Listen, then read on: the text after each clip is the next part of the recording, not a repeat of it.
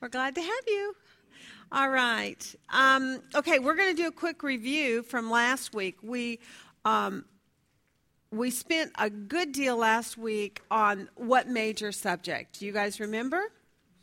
Suffering. Suffering was the major thing. And you know, we all do really run from that particular subject in our personal lives. And, and it is, a, I think, a natural response to not, not want to endure suffering and not to have to go through suffering. And yet, God's Word has a totally different perspective on it, doesn't it? So, what we want to do, we can't, we aren't going to go obviously go through that whole lesson. But what we want to do is we want to see um, what the purpose in chapter one was. We just want to kind of crystallize it a little bit so that we bring it back to a final conclusion on um, that particular major subject. So, we had, I'm going to write this down here major subject. And I need my black marker. Okay. Heinz will pay attention to this because I always manage to forget to click it down. Okay. Um,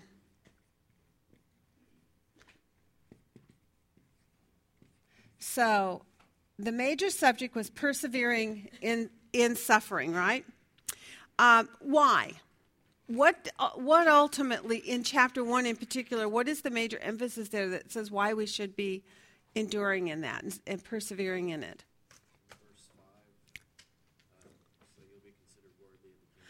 Okay, so it points us right to that end time activity of the kingdom of God that is to come.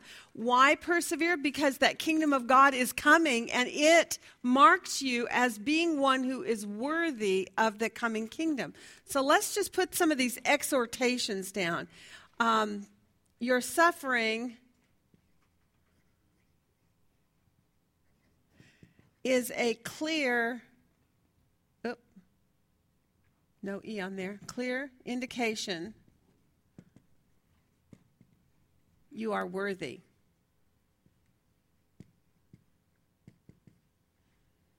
Of the kingdom. Right? To come. And that was in verse 5 of chapter 1. I think I already had that up there, right?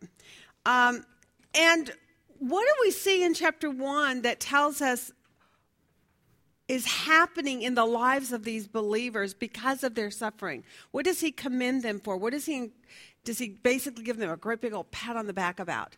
Their faith has greatly mm, Yes. Uh, yes. So your faith is greatly enlarged.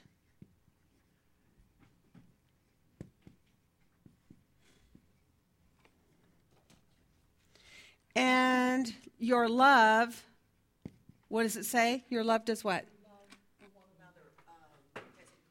Your love increases for one another increases. Would you say that's a true statement when you go through suffering or when you're seeing your neighbors go through suffering? That number one, your faith greatly becomes enlarged? If, if in fact you're persevering in it, you're standing as you should. And would you say that as you see friends going through suffering, that your love for them increases. Yeah. So here we see another perspective that God gives us about the about the purpose for suffering and the allowance of suffering in our lives. Uh, did anybody do a word study on that word persevere by any chance? Do you remember what what the word definition meant? I know this week we did tons of word studies, and we're going to do a lot of those this morning. But do you remember what the word perseverance meant to persevere in this? Okay, well, then let me give it to you. It's number uh, 5281. Hupomeno is the word. H U P O M O N E. Hupomeno. It literally is pretty much what you would expect it to be. It's steadfastness, steadfastness, constancy, and endurance. Um, the characteristic of a man who is not swerved from his deliberate purpose and his loyalty to faith and piety by even the greatest trials and suffering. So, in other words, no matter how, have you ever seen people go through uh, trials and suffering where they have not hupomenoed? Yeah. What happens with these people? Yeah, they get angry and they vacate the premises.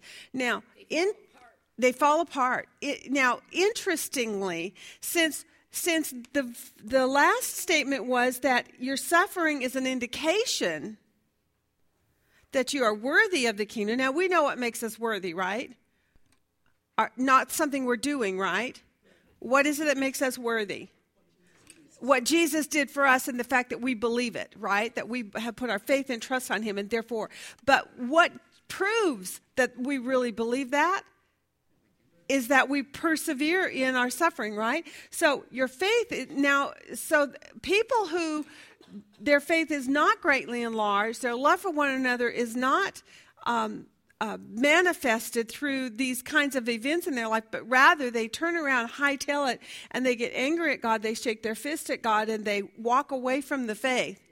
Um, now, I don't want to get into too much technicality because I'm not trying to, to make cl- clear cut judgments, you know, that are blanket. But what I am going to say is this: sometimes we can have momentary moments where we walk out, where we get angry in the moment, right? But then eventually we turn right around, we repent, we say, I'm really sorry, Lord. I, you know, that was wrong of me. I shouldn't have responded that way or whatever. But there are others who they turn around and walk away, and for years they remain gone, right? And since this is telling us that people who endure in it are the one that the, that's the evidence that they actually are worthy of the kingdom, what is that telling you? Possibly, without trying to be judgmental, but tell me, what do you think that that shows us? About that person who's walked away now and has been gone for years. And they're all mad because the church got in a big tiff and there was a split they were probably never truly in faith. That's the, the, conclusion. Now, I know it's unpopular to make those kinds of judgments. And I'm not saying that our, our job as Christians is to walk around and point out people's flaws and, and to make those kind of judgments per se. But Jesus does make it clear that we are to examine the tree to look for the fruit.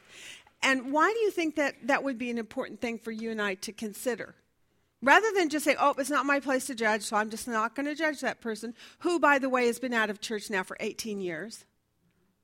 Well, I'm not going to judge him. He says he believes on Jesus. He's just mad at the church. What, what is the danger in my falling for the lie that I am not supposed to make an evaluation of where he potentially may be? There you go. We don't help them to actually either come back or to actually come into faith, one or the other. Quite honestly, would you say, now we're not into chapter three yet, but do you think this book actually is going to address kind of that from this perspective? That we're going to see that here, on the one hand, is saying, if you're really worthy, you're going to stay and stand firm in your endurance. And if you don't, then that says to me what? You're not worthy, meaning you don't really know the Lord. And at the very end of this book in chapter 3, there's going to say, well, but then there are going to be some people who are acting in an unworthy manner. Their behavior is such that it's an unworthy manner. And yet, what does it say there? Do you remember? Right? But admonish them. So there has to be some kind of judgments that need to be made by us, the church, those who are being faithful and who are strong in faith, who are uh, walking in a manner worthy. We are enduring in our struggles and our, our struggles and our trials. Um, but on the other hand, we we definitely need to get beyond the church needs to get beyond this this thing of saying, well, that's just their private business. No, we need to be more concerned about their eternal soul than we are about um, maybe stepping on toes a little bit, or maybe even hurting their feelings because we've we're concerned about them it's more important that you consider that person may need you to love them into relationship or love them back into correct relationship with God. You might be the only one who's been brave enough to come up to them and say, Look, Joe, I don't know why you've walked away from God 15 years ago, but, buddy, you need to consider do you really love the Lord? And if you do, God says, Do not forsake the assembling of yourselves together right? There needs to be somebody who holds our feet to the fire. And if, in fact, then he gets really mad about that, you can pretty much be assured that probably, if it's been 15 years and now he's mad about this new, this new confrontation, there is no spirit in there giving him conviction. There is, there is no sensitivity towards God. Right? Okay, I can tell everybody's going, ooh, this is this is it is dangerous water to tread on, but I just wanted to go back and and review the the the practical applications of what we looked at last week. It's it, yes, it's important for us to get a biblical view on what suffering is for, correct? But it's also important for us to see what are we supposed to do about the idea, the concepts of suffering in our in our world and in our church around us. How are we to relate to one another as the body of Christ so we can help one another? Well, you, we're also supposed to glorify God in everything. Mm-hmm. And so I think that if you persevere, if you're suffering, that it will not only help you, but it'll help others see how the Lord is working. Yeah. And do you think it's honoring to God if you and I don't approach somebody and try to help them come?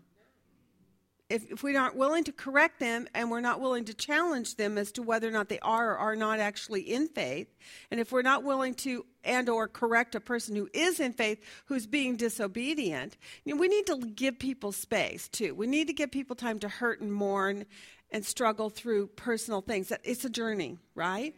But if you're talking a person who's been gone a lot of years, I, I have family members in my past, I mean, and friends I've known. Oh, yes, I love the Lord, but I'm just done with organized church.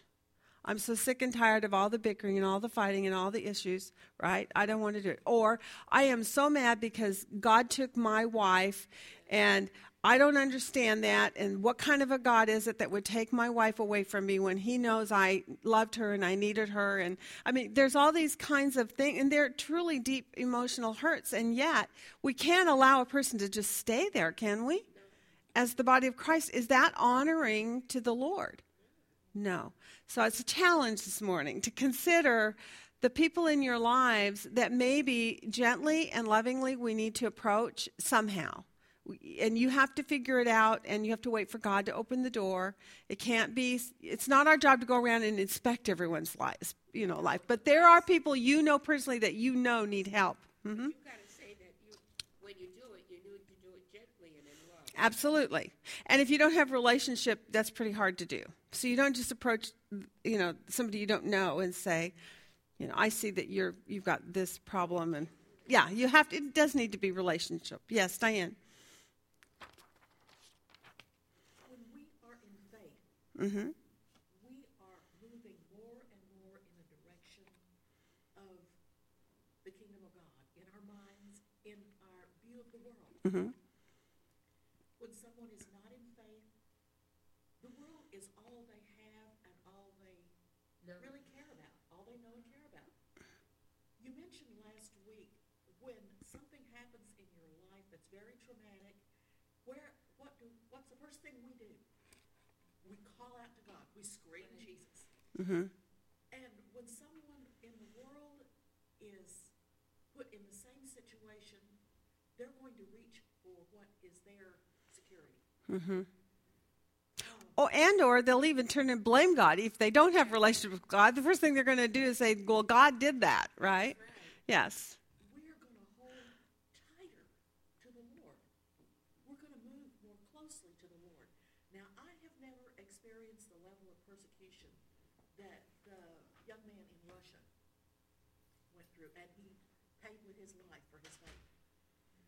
But I have had situations in the workplace where my my faith has been clearly ridiculed. Mm-hmm. Sure. Yes. Mm-hmm. And the whole response is almost to reach out and say, "Thank you." Yeah, no, it is now for sure. Especially when you once you've studied, you know what God is saying about that thing. Okay, so let's go on and look at them then. Persevering in suffering, it shows that that it's a clear indication that you are worthy. In other words, that you do have salvation and that you will be entering into that kingdom to come. And your faith through suffering is greatly enlarged, and your love for one another is greatly enlarged. So this should be a word of encouragement. Another word of encouragement he brings up a little further on down past that verse 5, I think in 6 or 7. He talks about the, the kingdom to come, right? What does he tell us about that? What's going to happen concerning your suffering and pain eventually? What is he giving you courage about? He's going to one day give you relief. One day, one day, I'm just going to put on here one day because we're going to enter that subject of that day. One day, Jesus will give you relief, will give relief. Now, I noticed that this was stated to those in Thessalonica, right? Yeah. How many years ago? About 2,000 years ago, okay? So when he says one day Jesus will give you relief, and we're now 2,000 years down the road, um, what is the implication then? What is he talking about one day that Jesus will give relief? Meaning what? Obviously, didn't mean he's going to show up at your door tomorrow and relieve you, right? No. no, but one day Jesus will give relief. And when does he give this relief? At his coming. So, what is he talking about here as far as this exhortation? Yes, he is talking about the day of the Lord. And what is he saying to you and I about suffering? One day, what? It is going to be done.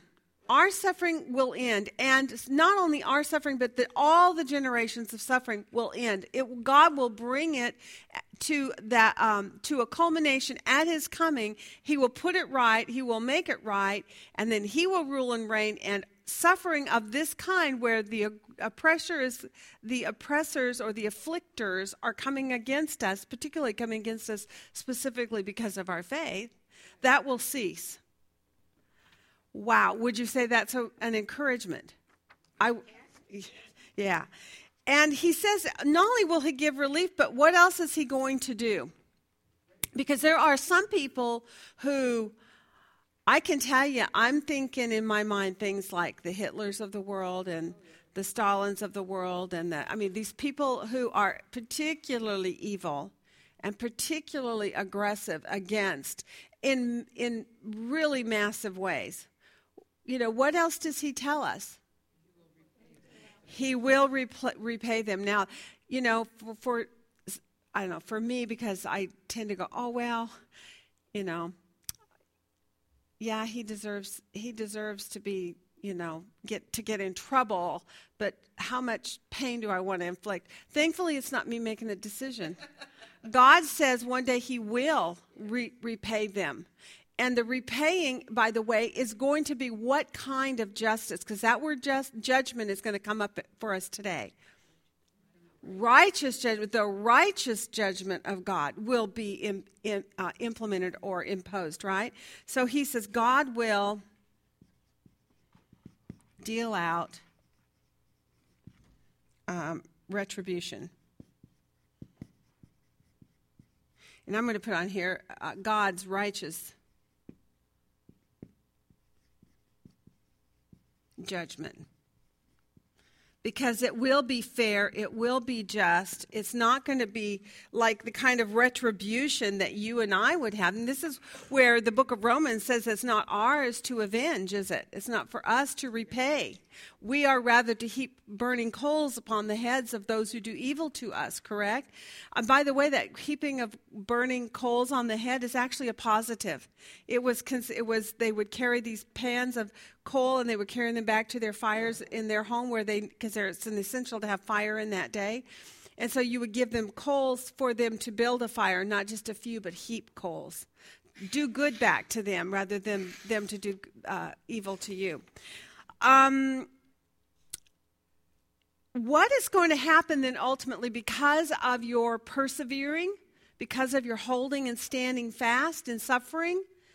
You're, you are now proving that you are going to be worthy, right? And what is God now promising also for you and I at the end? What is going to happen when He comes? Pardon? Yeah, well, eventually we're going to be have life, but before life eternal, what's He going to do for us? Yes. And try verse 12 there, there's going to be glorification for us, right? He says, at his coming, he will be glorified in you and you in him. There's going to be a moment of glory that's going to occur. And would you say that that is a motivation for us as people? Have, you know, when you were growing up with your, uh, um, or let, let me switch it because we're a little older group here. When you were raising your children and you were potty training your child, what did most of us do for children when they went potty where they were supposed to? Give them M&Ms. That's right. You got it, girl. You had a little jar of reward something on in set close to the potty chair, right? That they get to go into the jar and pull out a little reward sticker or a piece of candy or something, a little toy, something. Because why? We would reward if you go through the scriptures, how often do you see where God mentions rewards for doing well? A lot. Often. Even some, and some of it is just verbal too. There, there's always that verbal thing. I mean, I can't tell you how often, you know, I would pick my kids up and give them a hug and a kiss and just dance around in the bathroom, you know, jumping up and down, act like a, acting like my own child. Yeah. Now, and I think one day somebody will be doing that for me, going, "Yay, Katie!" you know. But hopefully, hopefully, you know, when you get really old, that happens too. But but when you're when you're a little child and you've got your mom or your dad and they're clapping and applauding and they're so excited and they pick you up and they they swing you around and they you know they're all excited because we even have commercials on TV. You know, we see them all the time. Um, it is it is a part of God's system that reward is part of it. Now, that does not mean we have earned our salvation, but the joy of being told, Well done, my good and faithful servant, is a principle that God established, and you see it in our everyday world, don't we? So, this is something that God says you will never get too old to want to feel that God is proud of you. I have, I have my little plaque on my wall at home. I still, I love it. Do you know what I'm talking about?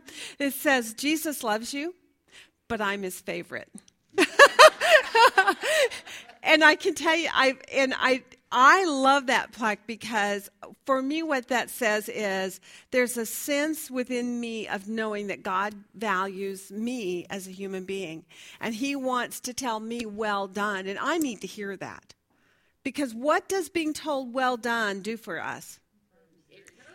It encourages you to keep doing it, right? It, right. So, Paul's letter to these believers in chapter 1 who are enduring suffering He's just told them this is an indication that you actually are saved, that you are worthy of the kingdom of God, right? And your faith is being enlarged and your love for one another is growing because of you enduring suffering. Look at how you reach out to one another because of it.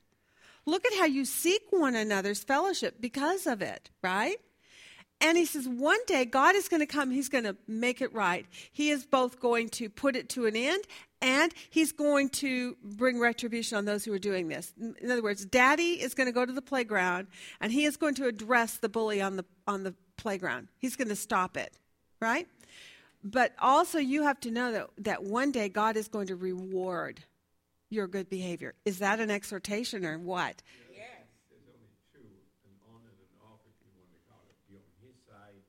Yes.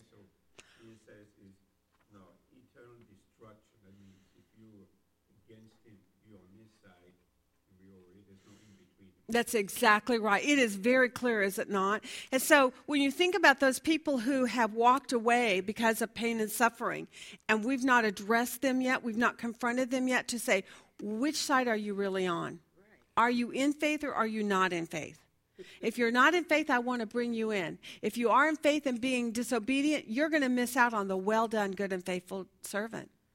Let me help you be, get, receive from God that, that verbal uh, approval and those rewards, the specific, you know, we, we aren't doing a class on that, but there are specific rewards that God has promised. One day at that Bema seat, we will enter in, our works will go through the fire, and there will be reward for those things which you done, you have done, which bring him glory. Yes. Right? All right, so God will deal out that retribution and then he, he will be glorified at his coming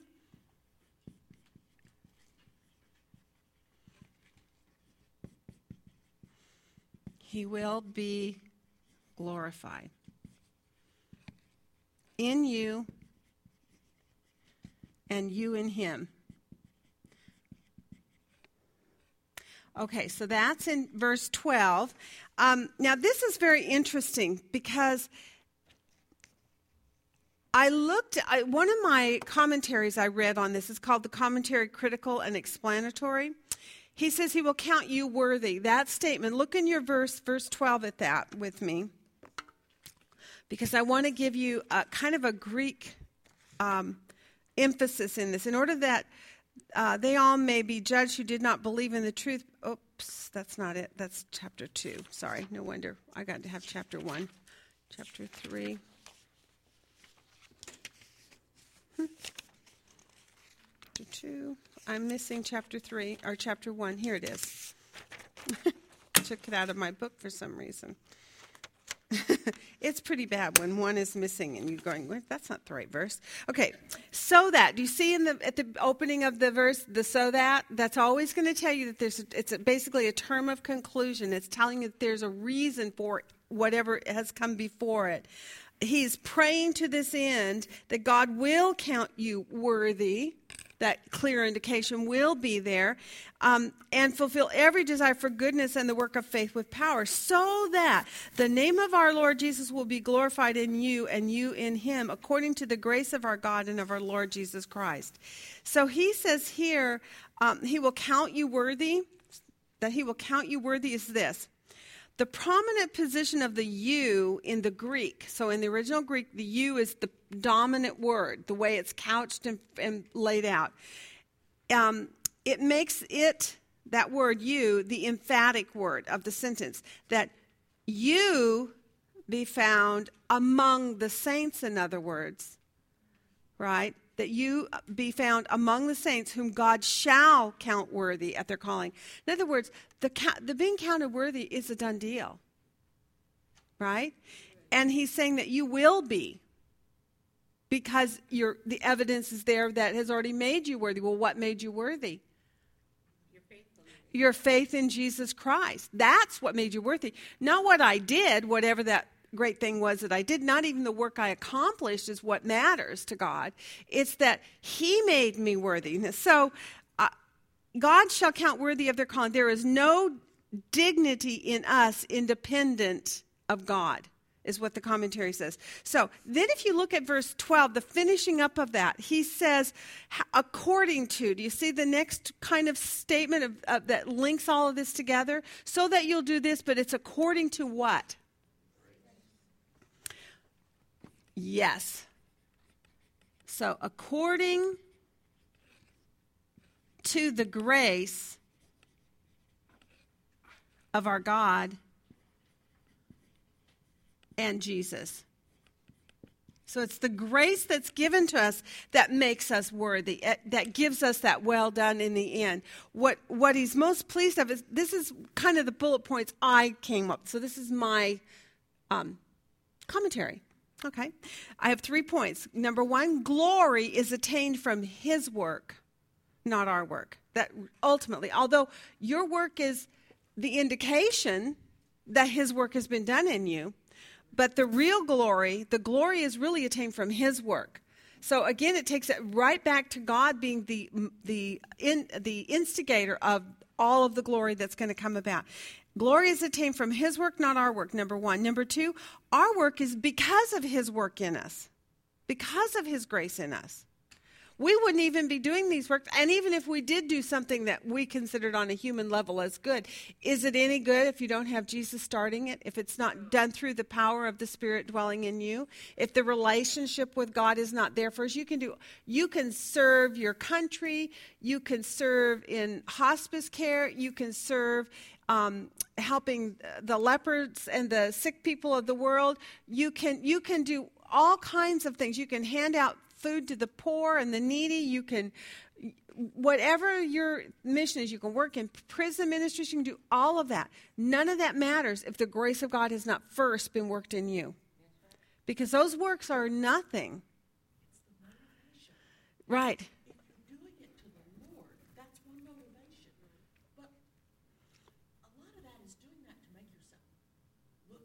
Yes, right, right.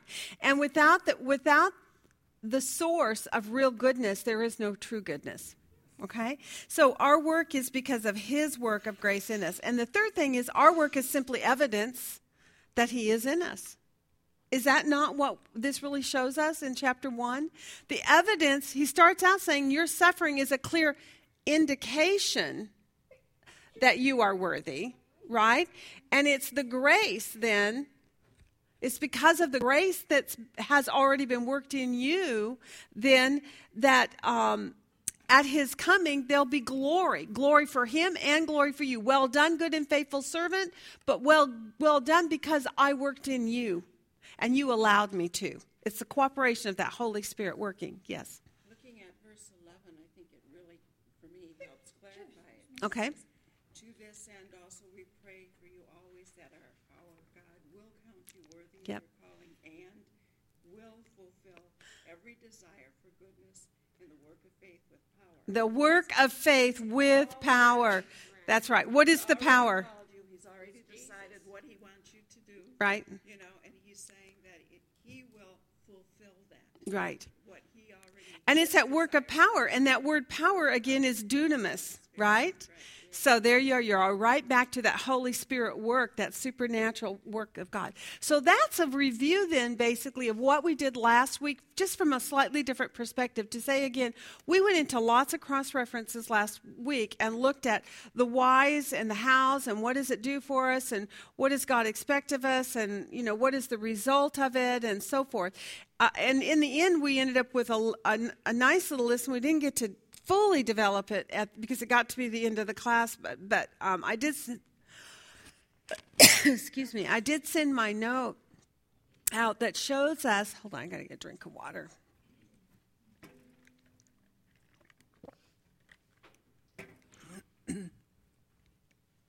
Excuse me. oh, I don't want to cough into this microphone. All right, now I lost my train of thought.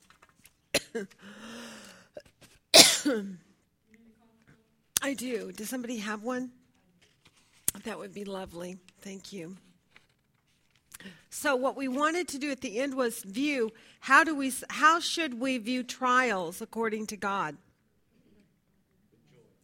Consider trials joy. What else? Oh, thank you so much, dear. You are a lifesaver. That they are the pr- again the proof or the evidence of our faith.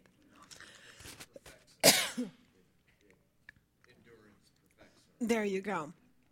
It has its perfect result, which brings us makes us perfect, complete, lacking in nothing.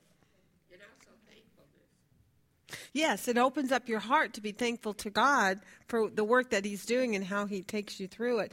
And if, in fact, your faith is being greatly enlarged and your love for one another is increasing, you're going to see God in that, right? Okay. Any others?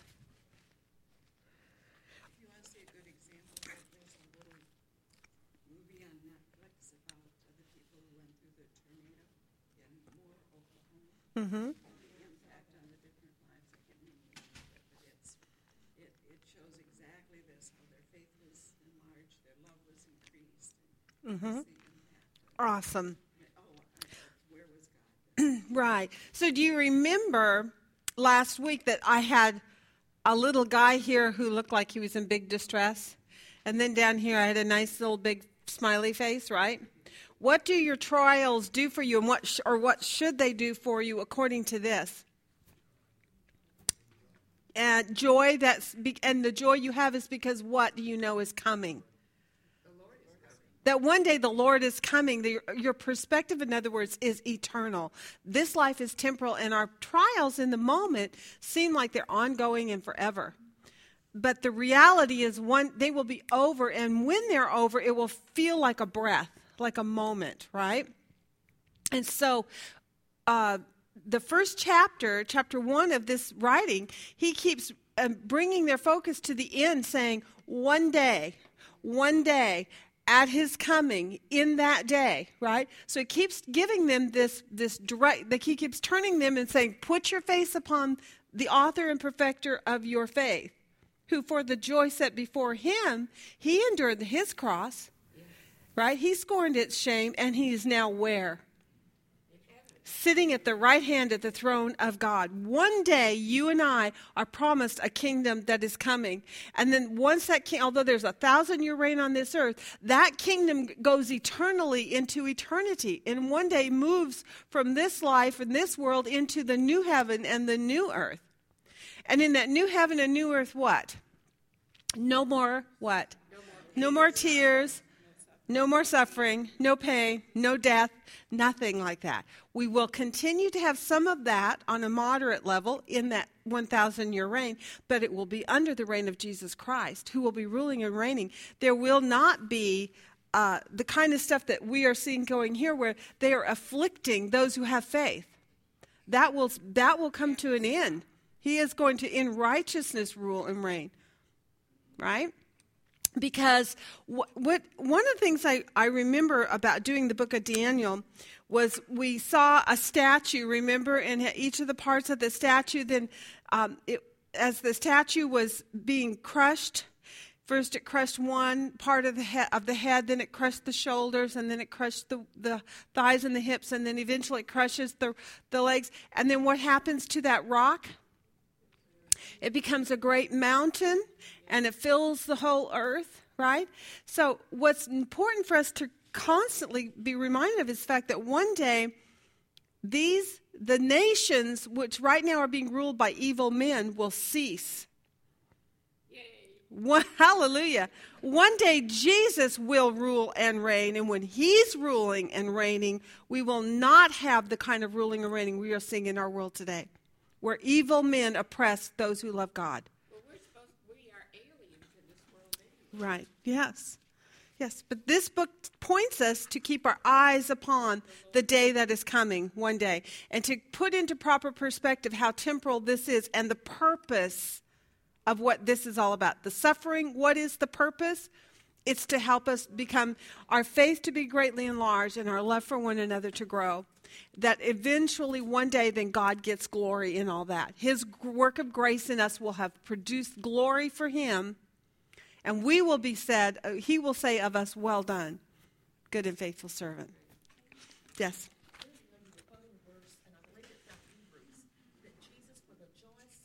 Mm-hmm. Mm-hmm. Yes. Uh, that little clause right at the beginning, for the joy set before him, Paul is exhorting them to, for the joy set before them, the believers, Mm-hmm. there, endure their temporary cross. That's exactly. That's why I brought that analogy up. That's exactly what I was saying. Here we see the same thing that you're worthy of that. He was also worthy. And what did he do when he himself, by demonstration, showed us how to endure through suffering? It says he set his eyes upon the uh, upon the joy before him. We are to keep our eyes upon the joy that's to come. That's going to help us get through the pain of this life. And there's a lot of pain in this life the illnesses and the and the medical problems and the the deaths. My um, my daughter, her uh, her family is now going through another family death that just happened yesterday, and it is so painful to watch people. And she has young te- young teenagers in particular who are very um, affected by this, and Jimmy as well, because this is a lifelong relationship of a very close family member.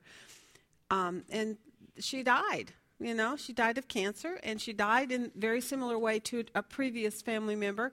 And it's just all these pains and memories, and going through it all again. How do you get through that kind of pain, especially when you're young and you're a teenager and you're forming your opinions and you're forming how you view God and the world? Well, what do we do? How do we help them? Yes? Let your love for one another increase, right? Mourn with them, hug them, let them know that you love them, that you care. That's right. And you help them keep their eyes upon God, who is the one who holds them right there in the palm of his hand, who holds them close to his heart, right? That they feel loved, they feel secure, they feel that God has not abandoned them, even though they're in the midst of this difficult time. Okay, now then, let's move on to our work for this week, chapter 2. Um, we are going to go through and look. What we're going to kind of accomplish today is laying a foundation for the week that the works week that you're going to do next week. Okay. So this week, what we're going to do is kind of the same analogy I gave you last week about the garage. First, you have to take everything out and make a big mess, right, and throw it and spread it all out and kind of categorize it. That's what we're going to do today for chapter two. And once we kind of get everything cha- uh, categorized, and we're also going to do a little bit of a timeline together. I think you're going to love that because we're going to take some of these points of statements in chapter 2 and actually get them on a timeline where they're going to lay.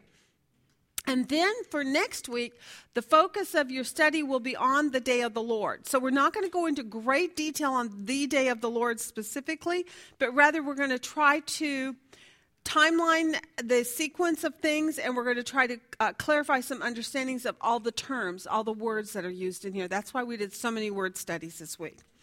Okay? All right, so let's start with first just identifying our subjects. In chapter 2. The first thing you do is you mark your keywords, correct?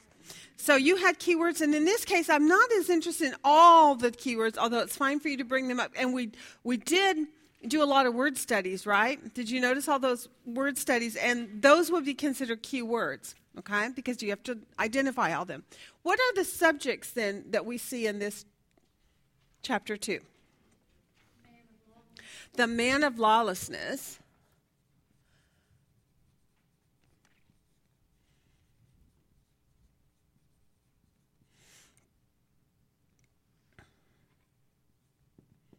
Okay. The brethren. And they're everywhere in there, meaning those of faith, right? All right? Okay, now you talk in contrast, but yeah, what's true and what's false, okay? Yes? The day of the Lord, that's a major subject, the day of the Lord.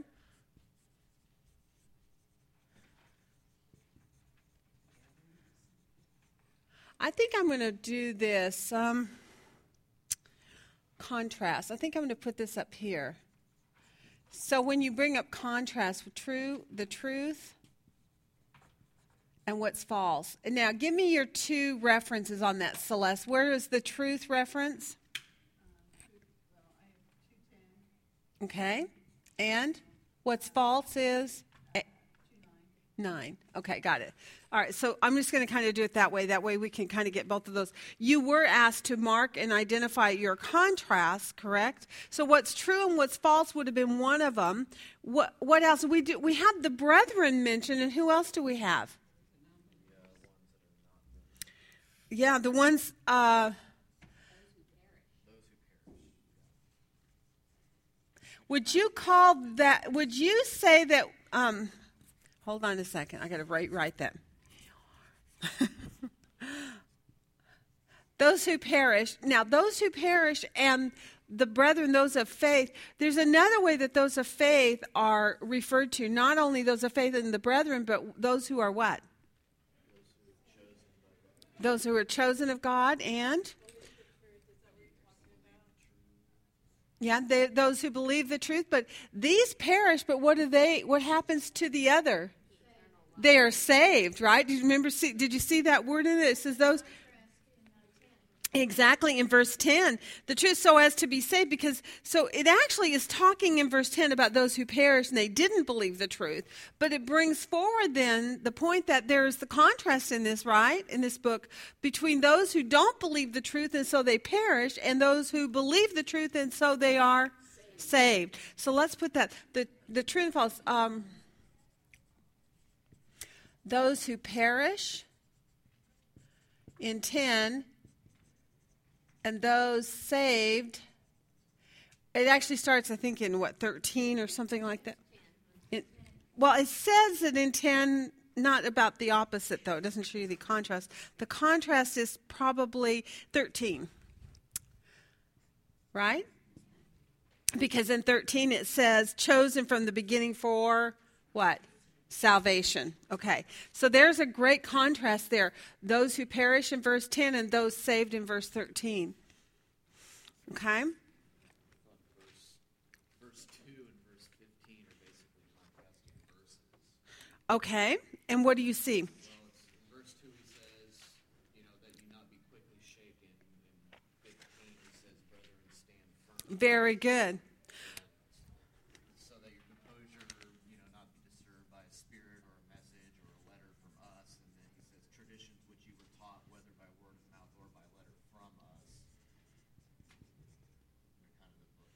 Okay, so you could say on the one hand, do not be deceived, shaken, disturbed, right?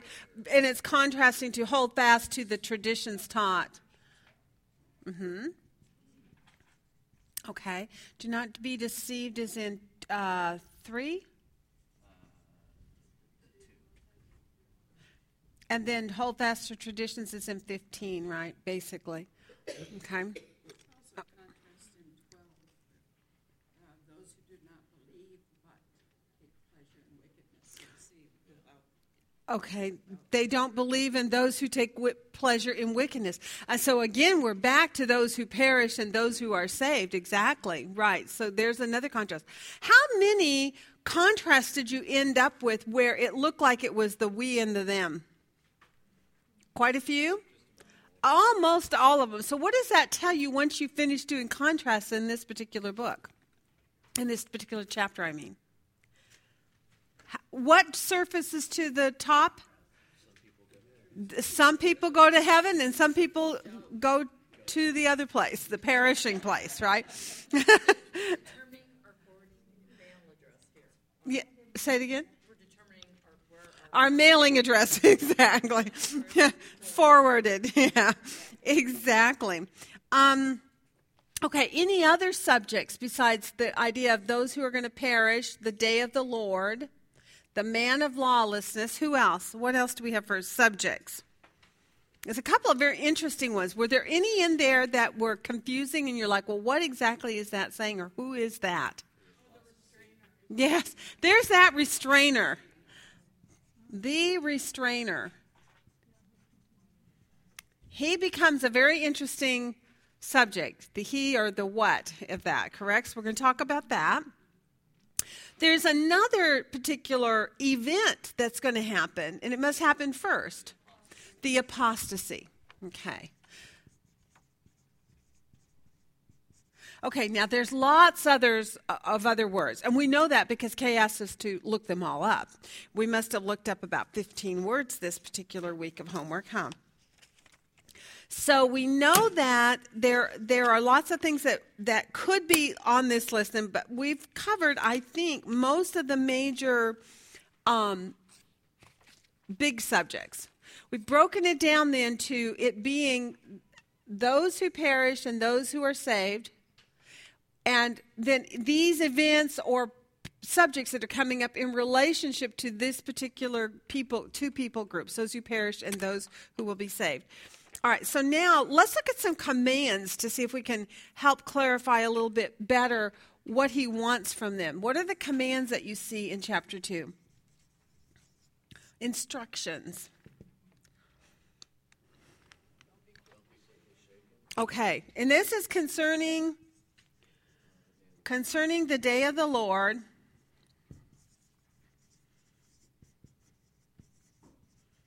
Concerning the day of the Lord, number one, do not be, and it goes on, it goes, it talks about being shaken or distur- disturbed.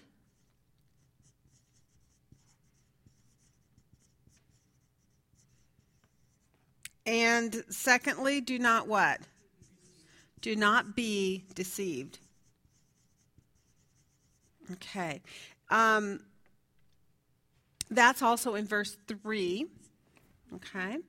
That's the first commandment, correct? There- There's also a couple of others. What else do you see in this that you see are very clear for forward things? Is is just do the this, do this, or don't do that. Yeah, remember the things which I have taught you before. Remember.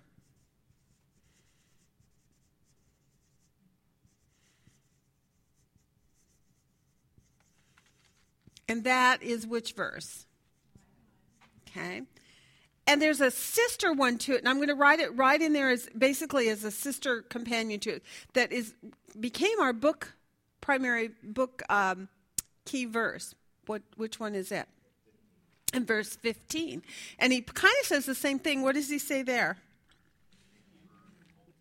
Yeah. Stand firm and hold to traditions taught.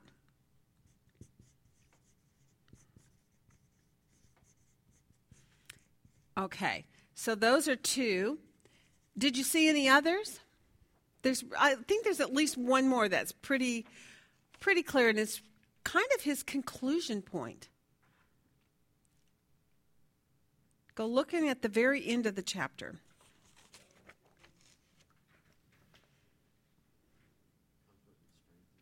There you go. Comfort and strengthen. Now, what, so what is he saying there?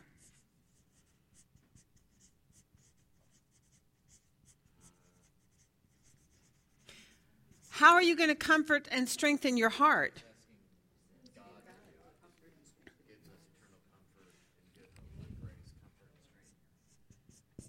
Yeah, eh, that God is going to do it, yes. But how are we? How is this all going to come about? Because of what? That we continue to persevere, right, in those good works and in the suffering, and that we also do what?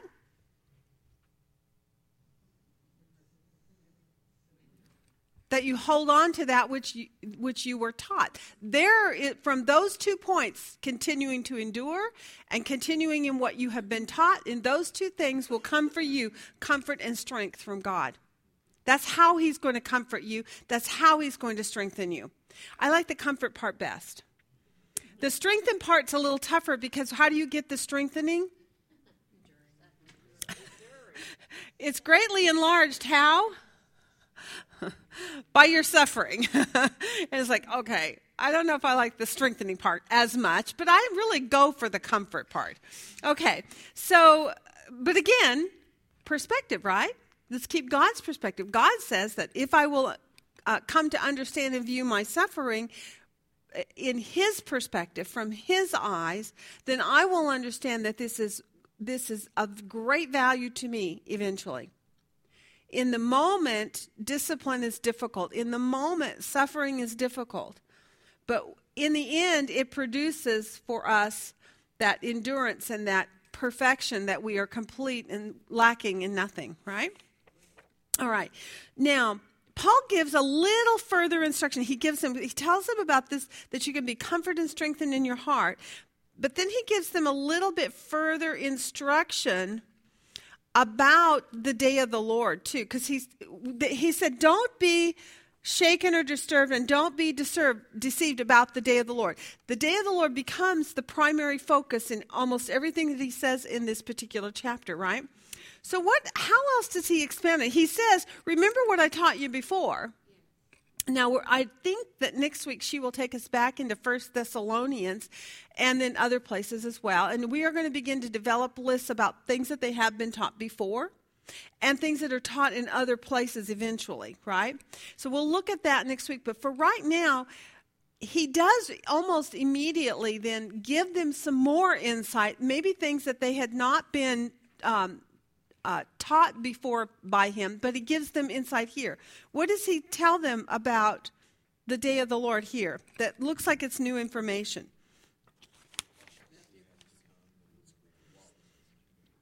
That there's going to be a, a that one day this man of lawlessness is going to be revealed. What do they think has already happened at this point? What's been what's the problem going on in this chapter? That they think that apparently been deceived about that, that the day of the Lord has already come. So he's trying to fix that, right? He's going to correct that thinking.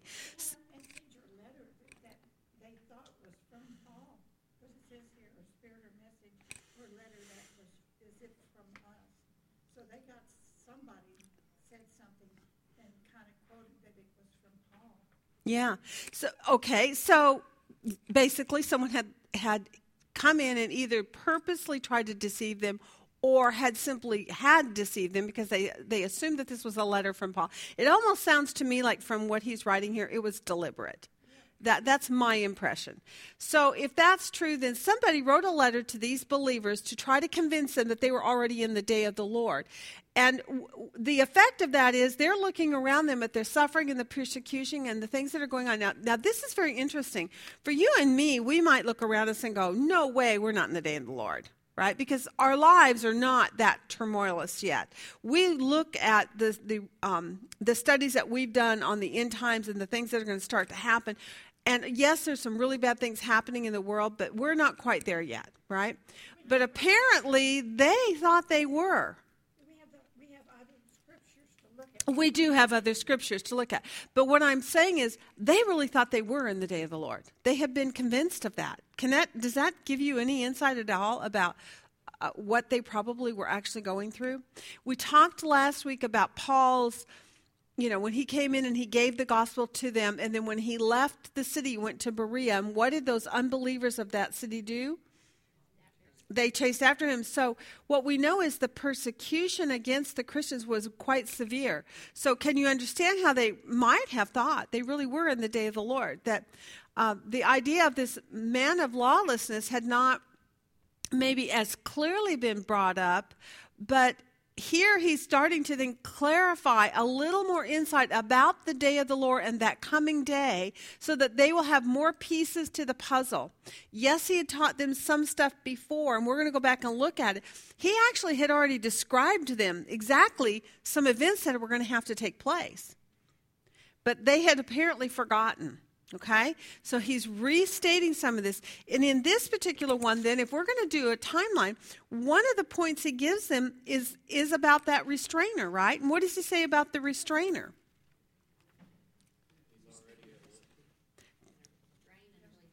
Right, so that there is a restrainer. So let's put this on our timeline. Okay, so there is a restrainer. Now, correct? That's our time reference. If you guys are supposed to put clocks by everything where there's a time reference. So there is a restrainer right now in verse 6 and 7, it tells us. So on our timeline, we can, we can put that in right there. We're in, I, on my timeline here, I put the cross first. I followed it with a picture of the church, just a little house. The falling of the Holy Spirit is represented with my little flying bird there. Okay, and so now on our timeline so far in this generation, and we call, what do we call this era here? The church age. So I'm going to give that a title. And that is who these Thessalonians are. They're the beginning of the church, the new church. We know that from our Acts study. And what he's saying to them right now, then, in this book, because they, they think they're in the day of the Lord and he's trying to correct them, so he's giving them some tidbits of information. And he's now he has told them there's a restrainer right now. Right? And until he's removed, until he's taken out of the way, he, re, he will continue to restrain. Right? When we, the last two weeks on our timeline, I gave you a reference in Romans 11, I think it was 25 let me see if I can find my chart. Yes, 1125. Someone flip open to Romans 1125. What do we know is going on right now in the church age? yeah. But what's going on right now? What are we doing in the church age right now? What are you and I doing? What do we do when we go to prison ministry, when we go knocking on doors, when we go to help our neighbors? Evangelism. We are trying to grow the kingdom of God, correct? So we know that that's going on. What does Romans 11 25 tell us about that? Mm-hmm. Yes, read that verse for me. Yes. Yeah, that's what I want. Somebody to read it. You got it, Carrie? Okay. For I would not, brethren, that you should be ignorant of this mystery, lest ye should be wise in your own conceits, that blindness in part is happened to the Israelites until fullness of the Gentiles Okay, so we have the church age, and according to Romans 11, until when? Until the fullness of Gentiles comes in. That's Romans 11 25. All right? So we have we actually put that down. This is the third week in a row. Do you guys think you're going to be able to remember that next time I ask? Okay, I hope so because this is our third week on it. I'm really trying to beat this into your head. We're in the church age, and until the fullness of the Gentiles come in, we will have the church age. Paul is now giving instruction to these believers about the coming of the Lord, which will end the church age, right? There's going to be a time when this day of the Lord be, comes into history and God has a new agenda to work on. And it's no longer going to be the church, it's going to be this next agenda, this next part of the program in history, right? So he's telling them that the day of the Lord is coming. They are, fearful that the day they are in the day of the Lord because someone deceived them. They do see persecutions and afflictions and all kinds of hardships coming upon them. Their world is very narrow compared to ours. They don't have internet and computers and TVs. So they really think the whole world's in turmoil for Christians, right? And so that's the perspective, though, that you can take to come to understand what will happen one day in the end time. That kind of turmoil will be all over the earth against Christians. When the Lord does actually come, when it comes to the end of the age, there's going to be that kind of persecution, that kind of turmoil against Christians all over the globe. But they thought they were in it. They have been convinced. So now Paul is instructing them, and he's saying, No, no, no, there is a restrainer right now. And he is in place until he will be removed, until he is taken out of the way. Correct? All right. Um, he says about that time frame where this restrainer right now is, there's something going on, right? He calls it a mystery. The mystery of lawlessness. And he, what does he say about that mystery of lawlessness? It's already, okay, so the mystery of lawlessness is already at work. Uh, what was that verse? Seven. Thank you.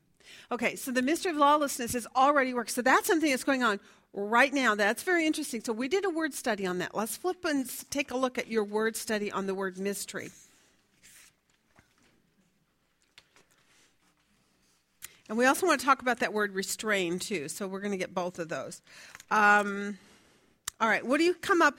What was your your definition on the word uh, mystery of lawlessness? Let's just do word studies down here.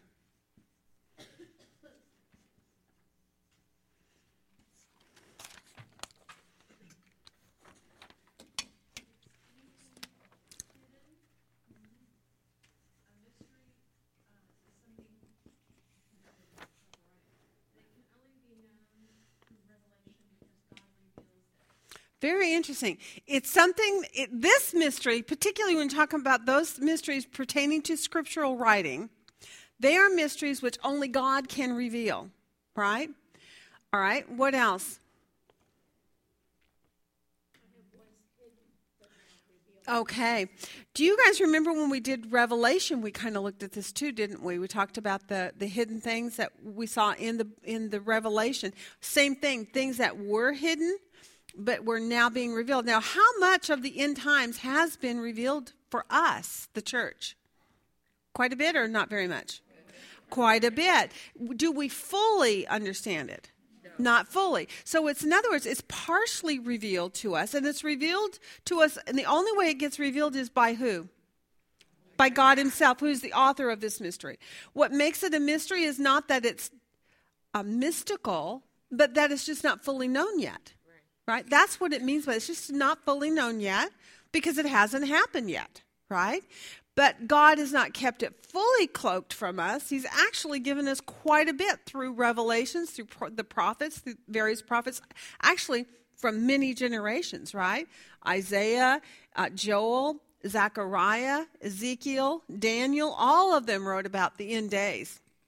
And now in the New Testament, we're seeing here Paul is giving us some insights about this mystery that's going to one day be fully known. And we also see, um, um, see, it was Paul, Paul writing about. Is that what I just said? Paul wrote. My my lost my train of thought. That so this mystery, thirty four sixty six is basically it's what not is what is not fully known. Not fully known. Doesn't mean it's not known at all, but it's not fully known. So it's a mystery. And it's a mystery about what subject? Lawlessness. And this is very interesting. You all did a word study on that, right? What did you see about that word? Lawlessness.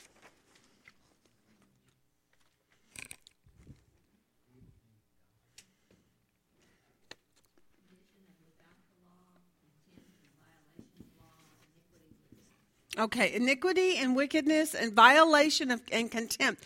And contempt about about laws, but specifically about whose laws? God's laws. Just so that you clarify that in your thinking. It's not talking about the laws of, you know, the the land, whatever those are, but we're talking about the lawlessness and the and the the vile rejection, the angry rejection against God's law, right?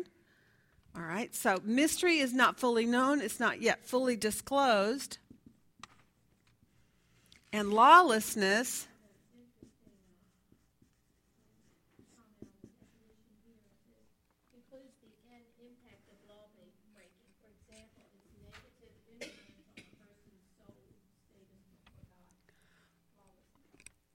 Okay, it say it again. It has a negative. Includes the end impact of law breaking.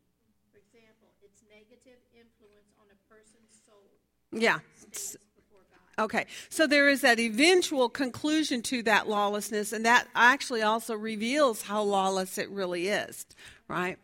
But lawlessness is uh, rejection or, let me see, rebellion, um, without law, violation, iniquity, wickedness. First John just says that it's sin. This lawlessness is sin. Okay. Sin against, I'm going to put God's law. Okay? Because I, it, just to clarify, make sure you understand, speaking about God's law. Violation, unrighteousness, and sin against God's law. Rejection of it, rebellion, right? And it's, a, it's the kind of vile contempt which rises up, apparently, at some point. There's a, a lawlessness that's going to come at some point that is excessive, right? Right now, there's a restrainer. There's a mystery about lawlessness. Does that kind of scare you a little bit? I'm, I mean, I don't know about you, but I look around the world I'm going, it looks pretty lawless to me. But yet, what, he, what we're seeing here is that there's a lawlessness that is yet to come that is going to be far greater than the lawlessness we're seeing right now. It's, it is a bit it's a bit scary if you don't know the end of the story, right? For those of us who have have our hope and our eyes set upon the end and we know what the end is. In other words, my daddy is bigger than your daddy. And he's going to win, right? Amen. Hallelujah. I'm so thankful to know that. All right. What did you have to say, James? I missed it. Well, it just seems like the mystery of lawlessness kind of then personifies in the man of lawlessness. It kind of Okay. kind of like What happens when the like the spirit of evil indwells the man of lawlessness. That whole Okay, so then what happens then? What ha- maybe I should give myself a little more space here because there's one more event that needs to go on here. It's kind of down the timeline, but what what is eventually going to happen is there, is there's going to be a revealing of a man of lawlessness, right? We've already put this on here before, man of lawlessness. One day he when is he going to be revealed?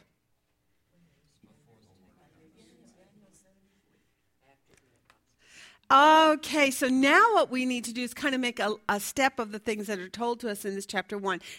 Uh, Kay did ask us to do that. She says, list the sequence of events for the day, the coming of the day of the Lord. It's not going to come unless what? Will not come unless the apostasy, and it's Well,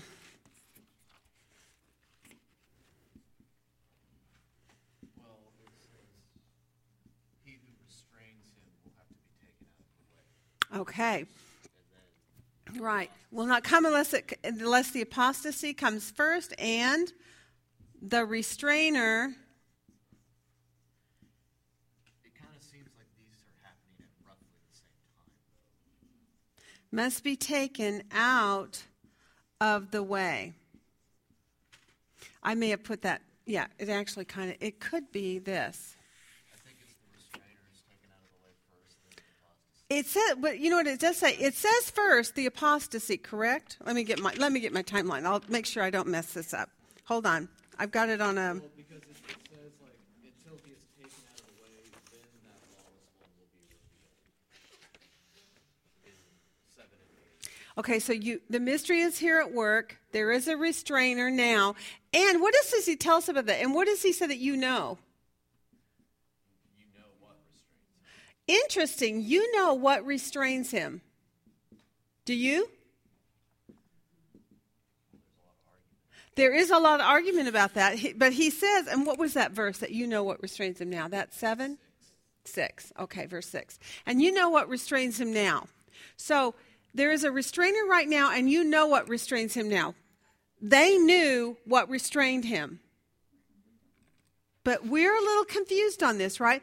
Part of it has to do with the usage of that of the word he in there.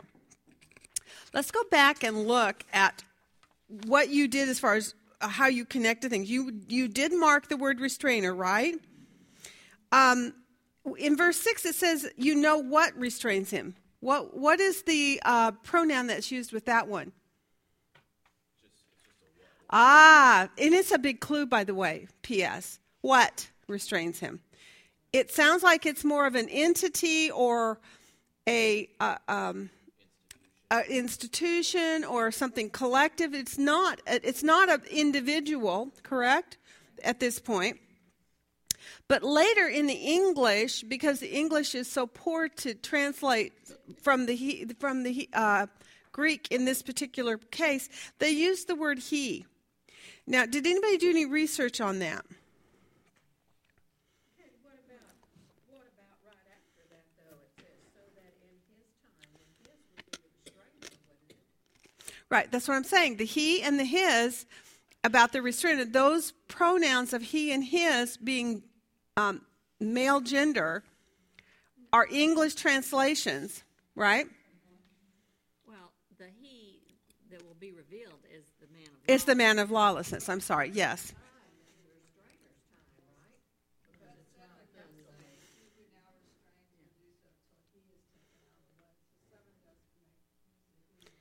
Hmm That's that's what I'm talking about. For the mystery of lawlessness, now only he who now restrains is the he that I'm talking about. Carol, did you see it in verse seven? So the question is, who is the his? It, the quest no the question is the word he in verse 7 is a pronoun that's masculine gender but in the english they made it a masculine gendered word but it's not a good translation And that goes for that his time in verse six. No his time is speaking of the ant- of the the lawlessness lawless man okay let me show you let me just show you my markings Well, see, I have this one as the restrainer and Take this one as the lawless. see these brown markings, the man of lawlessness, so that the man of lawlessness, in his time, the man of lawlessness will be revealed. Okay, and I took this to be the restrainer. Nope. So this is these two here, these are all what restrains him, him, the man of lawlessness now, so that he, the man of lawlessness, in his time, he, the man of lawlessness, will be revealed. What restrains him now, it says later in verse 7 for the mystery of lawlessness is already at work. Only he, he, the what restrains him, uh, n- now restrains, will do so until he, the restrainer, is taken out of the way. Okay, I have all the same as yours except that one. Okay, we'll fix it. Just so you know. Uh-huh. What I saw was the word catecho, or however you say it. okay, y'all listen real carefully. We're all talking about this. You're going to miss it. So the word refers more to a group of restrainers. In other words, it doesn't mean an individual person. Oh, that's a good So- point. So that, it, and this So is the Greek word from from which word? Which one did you check out? She's saying that she has one word that she researched in her word study, and it shows that it's a that it's a multitude of it's it's more than one. In other words, it's not an individual. Two seven two two, Restrainer. right. Okay. Okay. 2722. Now what you know what restrains him now. So we we all did that one. Let's do it together. The restrainer. We'll put this up here. Okay, the restrainer, another word study. See, this is the day when we are laying all of our groundwork so that for next week we're ready to actually try to make some good interpretations. So, hold on, let me get my my paper that has my restrainer. Here it is. Okay, it's number 2722 for restrainer, correct? And that word means, by definition, what? Okay, to hold fast or hold down. Okay. To hinder, which makes sense because he's restraining something. To hinder. And if you're looking at it in perspective to the context of this verse, he's hindering or restraining what? The man of lawlessness from coming. To hinder, we're going to c- complete the thought. The man of lawlessness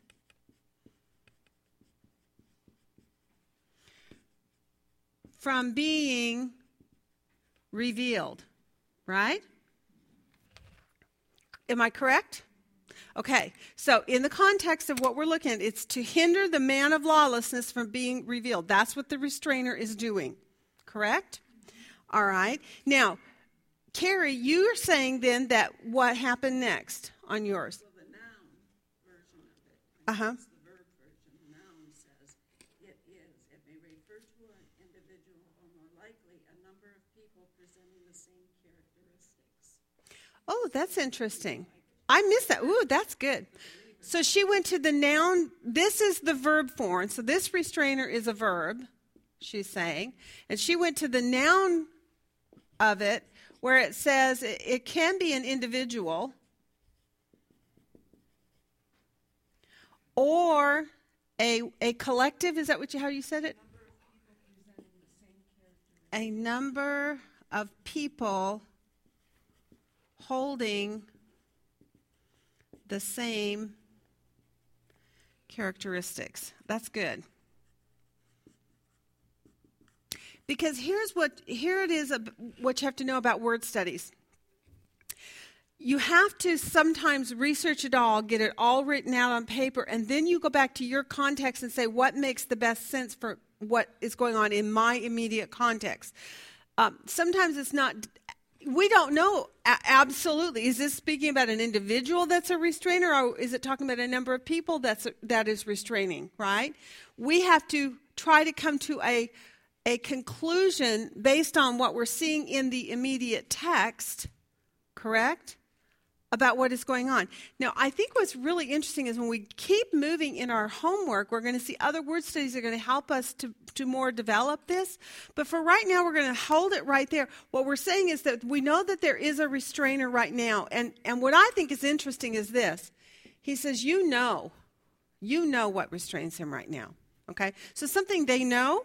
It's obviously, it's something, I would say it has to be something visible that they can it's an absolute. They can look and they can see and they can say, yes, there's a restrainer. And I see it's still here and it's still in track. And he's reminding them, you know what restrains him, right? So he's giving them a reminder of something that's concrete that they know. And he's reminding them, you know what's restraining him, right?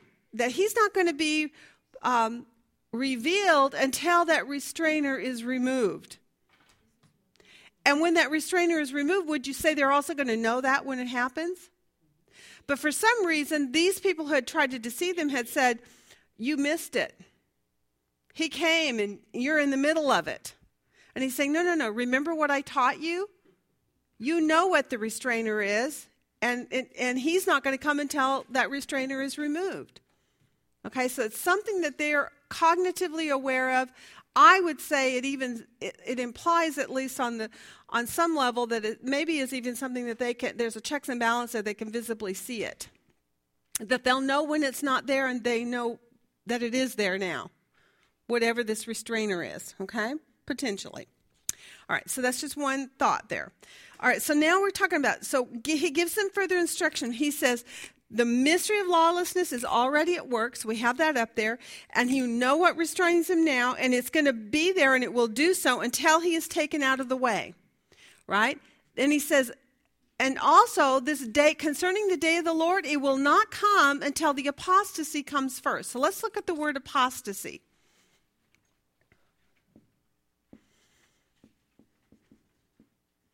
What number is that?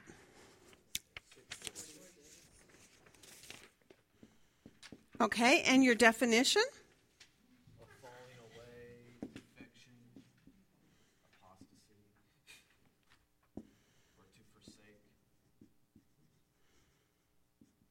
Affection, uh, a defection, a falling away.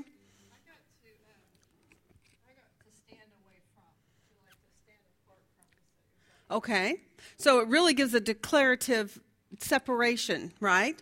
All right. A leaving from a previous standing. Okay, and leaving for so you were in one standing at one time, and now you're not. You're in another. Okay. Revolt. I like that word. Forsake. Could be forsake, possibly. All right. Um, my my uh, Greek English lexicon it said it's to rise up in open defiance of authority with the presumed intention to overthrow it or to act in complete opposition to its demands. To rebel against, to revolt, to engage in, in insurrection and rebellion. Wow, would you say that that rebellion sounds like something else we just looked at? That kind of rebellion is something that sounds an awful lot like this lawlessness, right?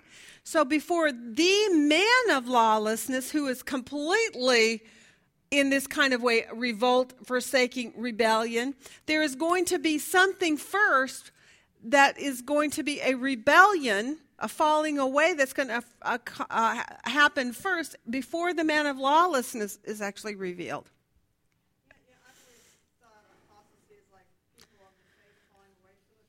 And it can mean that. That's where context rules. But I was looking at, I was, I did mine through the Zodhiates, and he said the majority of the verb is intransitive. It means that the person's not departing from where he is, but stays away, choosing from the beginning not even to believe. So it's like people, instead of people who believe in falling away, it also can mean someone chooses, there's no way I'm going to believe. Okay. Stays away or re- to reject, basically. To reject. And it's, and I think in a lot of ways, this idea of revolting really helps you kind of go back to this violation, this sin, this lawlessness, or this rebellion that's seen in the word of lawlessness. So you almost can see, interestingly, that lawlessness and apostasy almost seem to come uh, together in a list, don't they? And also, by the way, did you also see the article before the word apostasy? What does it say before? What is the word just before the word apostasy? The apostasy. That's very interesting. It seems to be a declarative kind. Would you say that right now in our world today we see apostasy and we even see lawlessness? Absolutely. But apparently it is not the apostasy. Um, is there a verse in Scripture that you can recall where we also see that there are men who are um, like this man of lawlessness even today in the world? Now, when we talk about lawlessness, we're specific, specifically speaking about lawless against God's word, right? In other words, they're against who? Christ, right? Against God or against Christ. We would call them then a what? An antichrist. Are there antichrists in the world today? Do you remember where that the Bible tells us that? First John chapter 2, and I think it's I think it was verse 18. I wrote it down somewhere.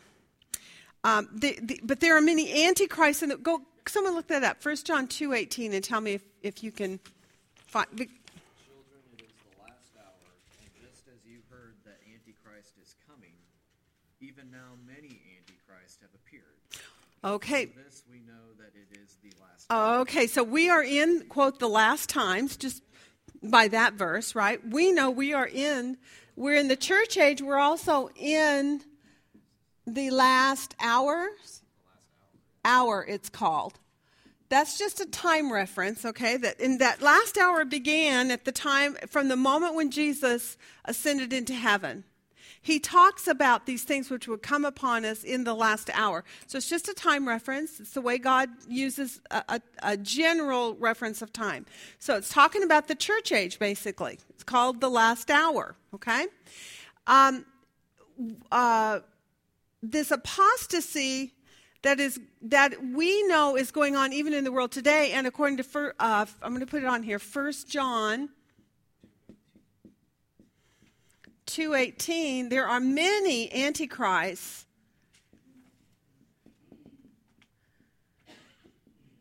in the world today or in the world now i'm going to put it there's another another time reference correct there are many antichrists in the world today. We see that. This, so this mystery of lawlessness that is already at work. Can you see how 1 John 2.18 shows you? Yes, there is some of this lawlessness that's going on right now. First John says there are many antichrists, but at, in the same breath, it says, but there is a time when the antichrist will be revealed. So there is the apostasy. I'm going to put that up here. The apostasy right? And there is a, an apostasy. We see apostasies even going on again today. This is that time. But there's obviously a restraining of it. To me, that's again a little terrifying. We know that there is lawlessness going on, and we know that there are really even apostasies that are going on, and we know that there are antichrists, people who are against Christ in the world today and vigorously fighting against and opposing godly standards, godly principles, the Bible's teaching on what's right, what's wrong, what is life, where, when does life begin, what is marriage, right? And so all these things, there are antichrists and there are um, apostasies are going on even now. But there is a time, according to what we're seeing here, when there is going to be a, the apostasy, and there's going to be a time when the man of lawlessness is going to be revealed. Okay? So it's not man of lawlessness, it's the man. The man of lawlessness. Okay? Because there are men of lawlessness even right now, correct? All right, so this is helpful. We're starting to see that this helps us clearly mark that there are there's going to be obviously an increase. Would you say that? An increase in the measure of apostasy. So he's saying to these people, I know that you're in a time of turmoil right now and that you are suffering. But the apostasy has not yet come. Okay? And it has to come first. And he says, and you know what restrains him, the man of lawlessness. So it's apparently something that they can look around and acknowledge. It's still there, present among them. All right? So the man of lawlessness being restrained right now. So I'm going to make I'm going to I'm going to do this. There's the apostasy.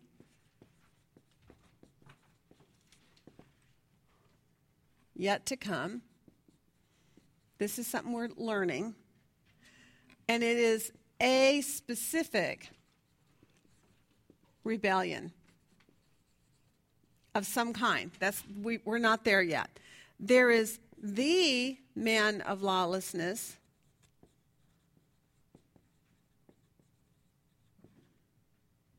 being restrained.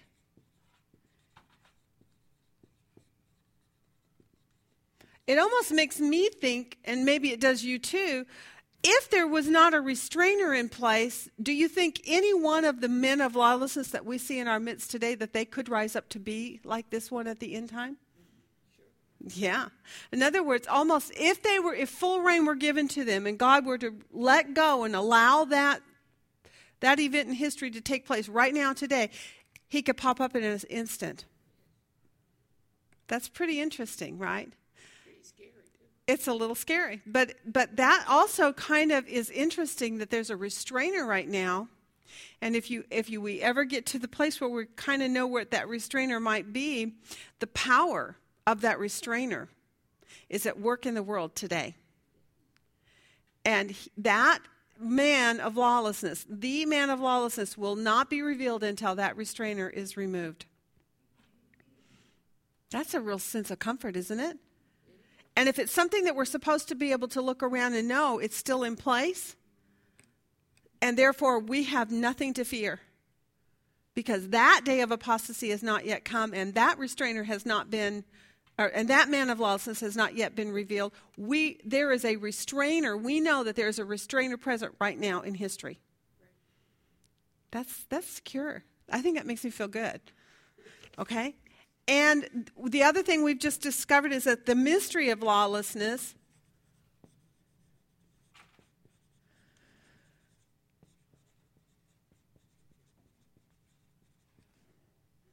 is not yet is not yet known.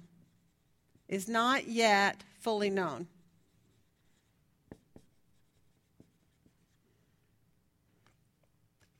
So i think that's interesting just by the few word studies we've done there and by putting it on a on a timeline we've got a few things kind of identified that it's the apostasy and it's yet to come and it's a specific kind of rebellion it's not the kind of rebellion that's going on right now there is the man of lawlessness, and he is being restrained, whoever he is. He's not here yet. The mystery of lawlessness is not fully known yet, which means that kind of lawlessness is going to be much worse than what we're experiencing in our world today. Okay? So there's that. So now let's go in and let's do the list, of the steps, the sequence of events. Number one, we said, number one, we see that the apostasy comes first.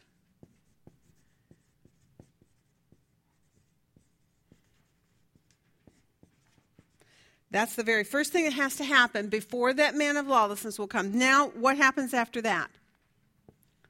What has to take place next before he can be revealed? That's right. The restrainer has to be removed.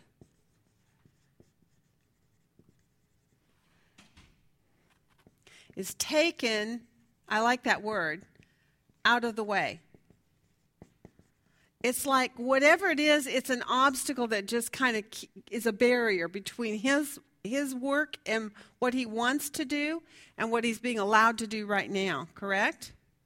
Then what happens? Once the restrainer is taken out of the way, then what what does happen? Okay. The man of lawlessness is revealed. That's in verse uh, 8. And although Kay didn't really ask us to do this, I went to the next step with this because I like to, to have this final conclusion statement in here. I think it's like super duper important if you're keeping your eyes on the end of time, right? What's going to happen after the man of lawlessness is revealed? What will happen at the day of the Lord's coming? Isn't that neat? He will be. Is there a verse that, for those of you who did Revelation, is there a verse that makes you think of what is it? Where is that? It's Revelation 19, verse 11. Someone flip that open and read a couple of those verses for, for us, just for fun. I know we're not, we didn't do that in homework, but many of us did the Revelation course, and I just want to remind you of the real picture of this where we see this given to us in Scripture. Revelation 19, 11, and I think you could read probably two or three verses. Just stop when you want to. Who wants to do that? Okay, Carrie, thanks. And I saw heaven opened, and behold, a white horse, and he that sat upon it was called faithful and true, and in righteousness he judges and makes war. His eyes were as a flame of fire, and on his head were many crowns. And he had a name written that no man knew but himself. And he was clothed with a vesture dipped in blood, and his name is called the Word of God. And the armies which were in heaven followed him upon white horses, clothed in linen white and clean. And out of his mouth came a sharp sword, that with it and he should smite the nations, and he shall rule them with a rod of iron. and he treads the winepress of the fierceness and wrath of Almighty God. Okay, let's stop there. You can go on to read that all the way to the end where you actually see him slaying the beast and the false prophet. Now, if you don't have the connection on that, what I can inform you of is one of those is the man of lawlessness. Okay? So he is going to come. He's, he appears on a white horse, and upon his hip is a sword, which, and he, with that sword, he will slay the man of lawlessness. The, and it's the sword of his mouth. That's right. But uh, oh, it's written on his hip is the other. You're right. Good job. Good job, Susan. Okay. Okay. So it's the eventually then after the man of lawlessness is revealed, the end of it is the Lord will slay him by the appearance of his coming.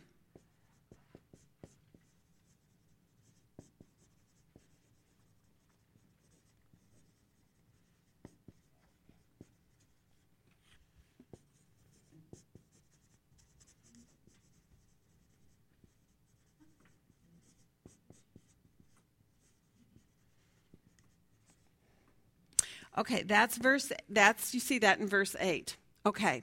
I added a fourth point. She said list your steps and she generally only has us do 3. But the fourth one is the, the is the grand finale when that man of sl- uh, of uh, lawlessness is going to be slain. So apostasy first, the restrainer is taken out of the way, the man of lawlessness is revealed, and the and then the Lord will slay him. So let's get this up here on our timeline so you all can see it on a. Okay. Man of lawlessness is revealed. And this is going to be at the day of the Lord.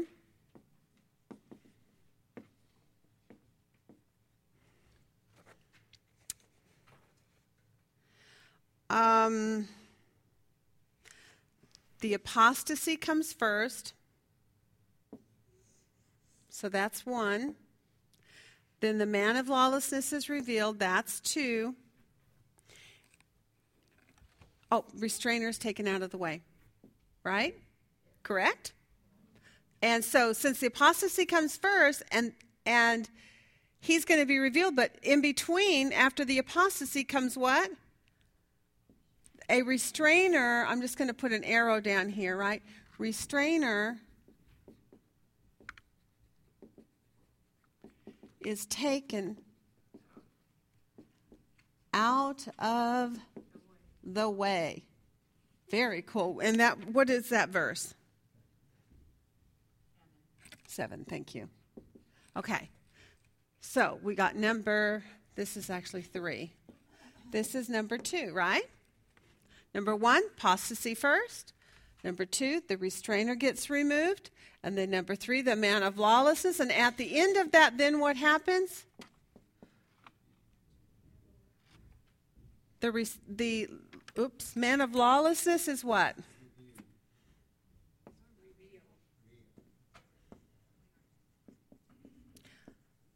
Is slain. Correct? There's going to be a time when the man of lawlessness is revealed, and there's going to be, we don't know what it is because the story is not told to us in this particular book.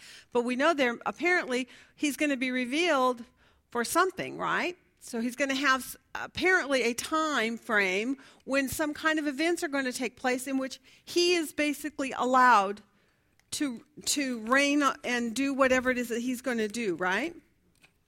And then at the end of that, what's going to happen to him? He is going to be slain. So that's where we see in verse 8. And when he is slain, is what? Who's coming in order to slay him? Jesus is coming.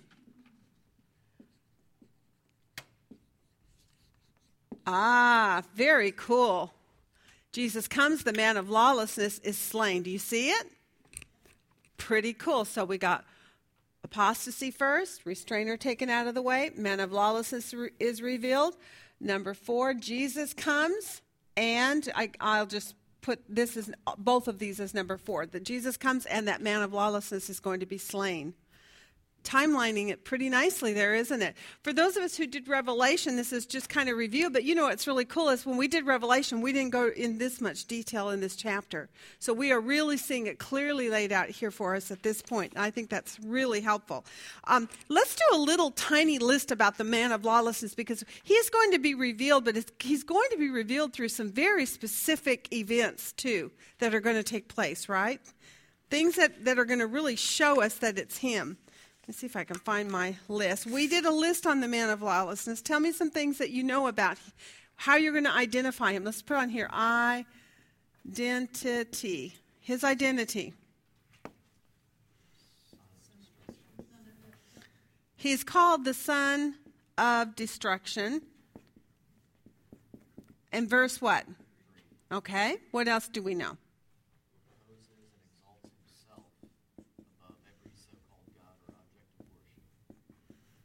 Does that sound like this this lawlessness and this apostasy right here definitions that we just did?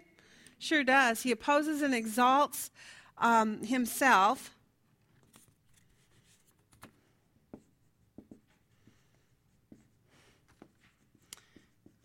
Above all objects of wor- worship. And what verse was that one? Okay. All right.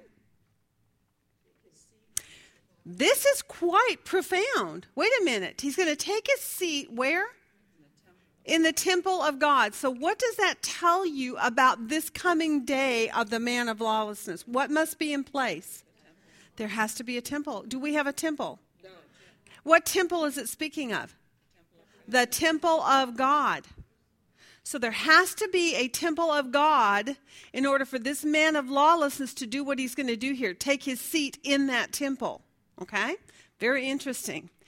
He takes his seat in the temple of God.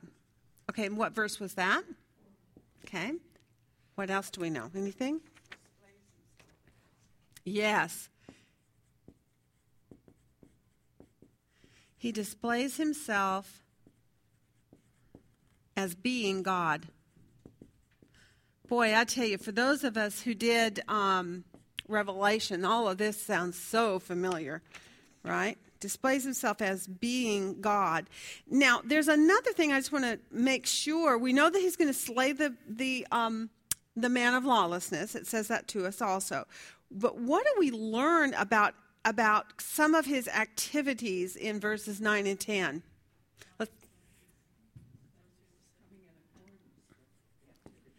Now, this is very interesting. He comes in accordance with activity of Satan. What does that say to you? That the source or the power behind him is Satan himself. Although he's coming um, and he is an evil man, but the Antichrist is not Satan.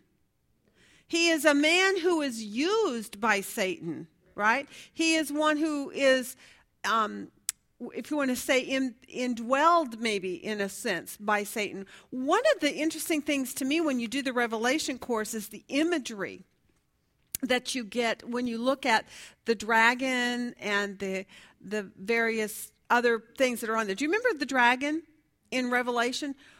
By definition, according to Revelation chapter 12, who is the dragon the, in the imagery of this vision? It's Satan himself, the, the ancient one of old from the garden, right, who, who uh, is called the devil, right?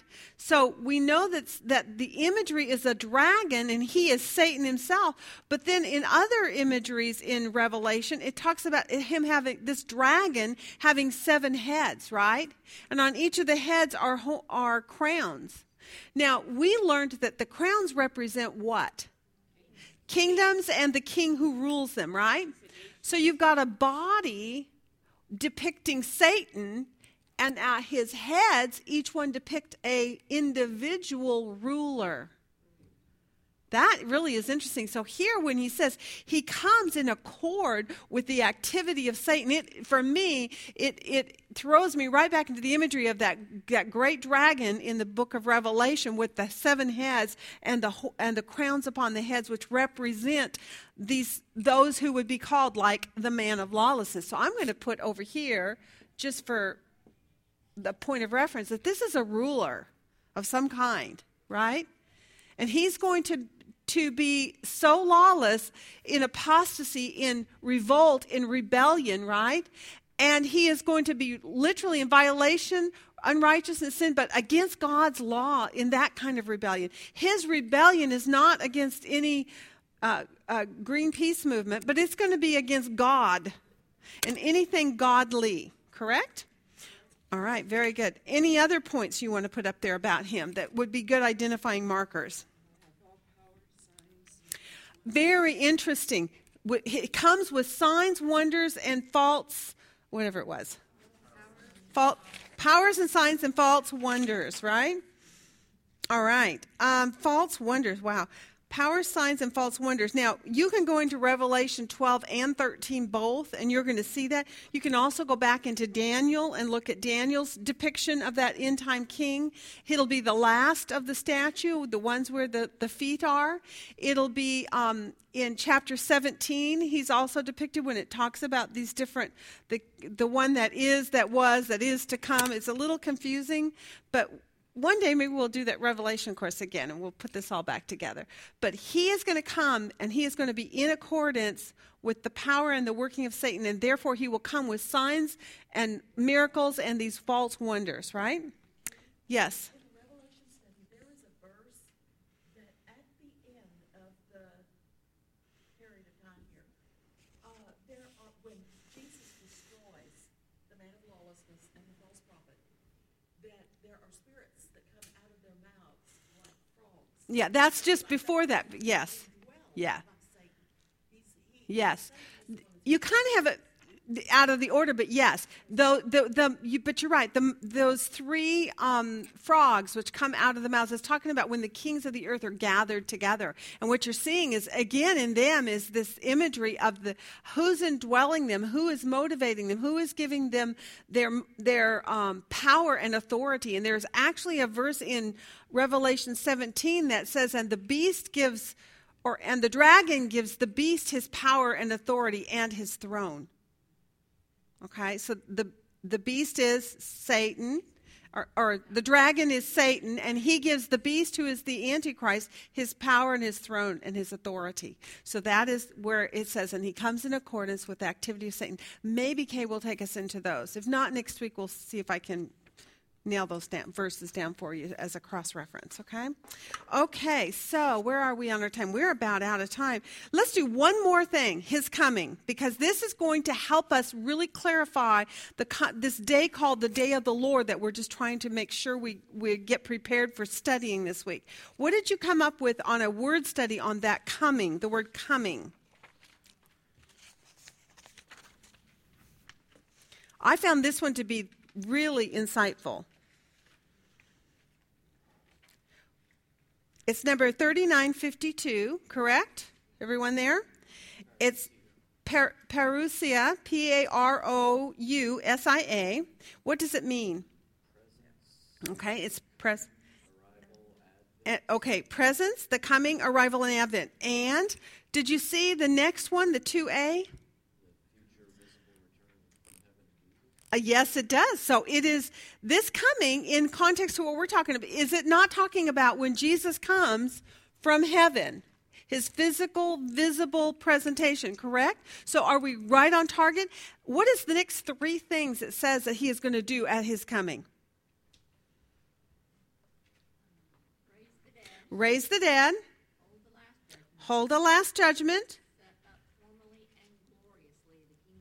Wow. So at this point, just by definition, how would you identify the day of the Lord? Would you say it is a, a one single event that pertains just to the man of lawlessness, or does it seem to imply by the word definition that there are a multitude of events that are taking place in this day of the Lord? There's a multitude of things. That is all we really need to get to today. So that if you're at this point now, you're saying, oh, it looks like we also know by our contrast when we went back here and we looked at there, there are those who perish and those who are saved in that day, right? Would you say those are two different things? Two different kinds of events? Again, two. So now what we know, there's something about a man of lawlessness that's going to happen. There's something about those who perish, something about those who are going to be saved. These are all different things, and they're all falling under the umbrella of the day of the Lord. Okay? That's helpful, don't you think? Because now when you go into this, you know you're looking at a time frame, not a specific one single event. Okay? Isn't that cool? All right. You're ready for next week? Y'all did a great job today.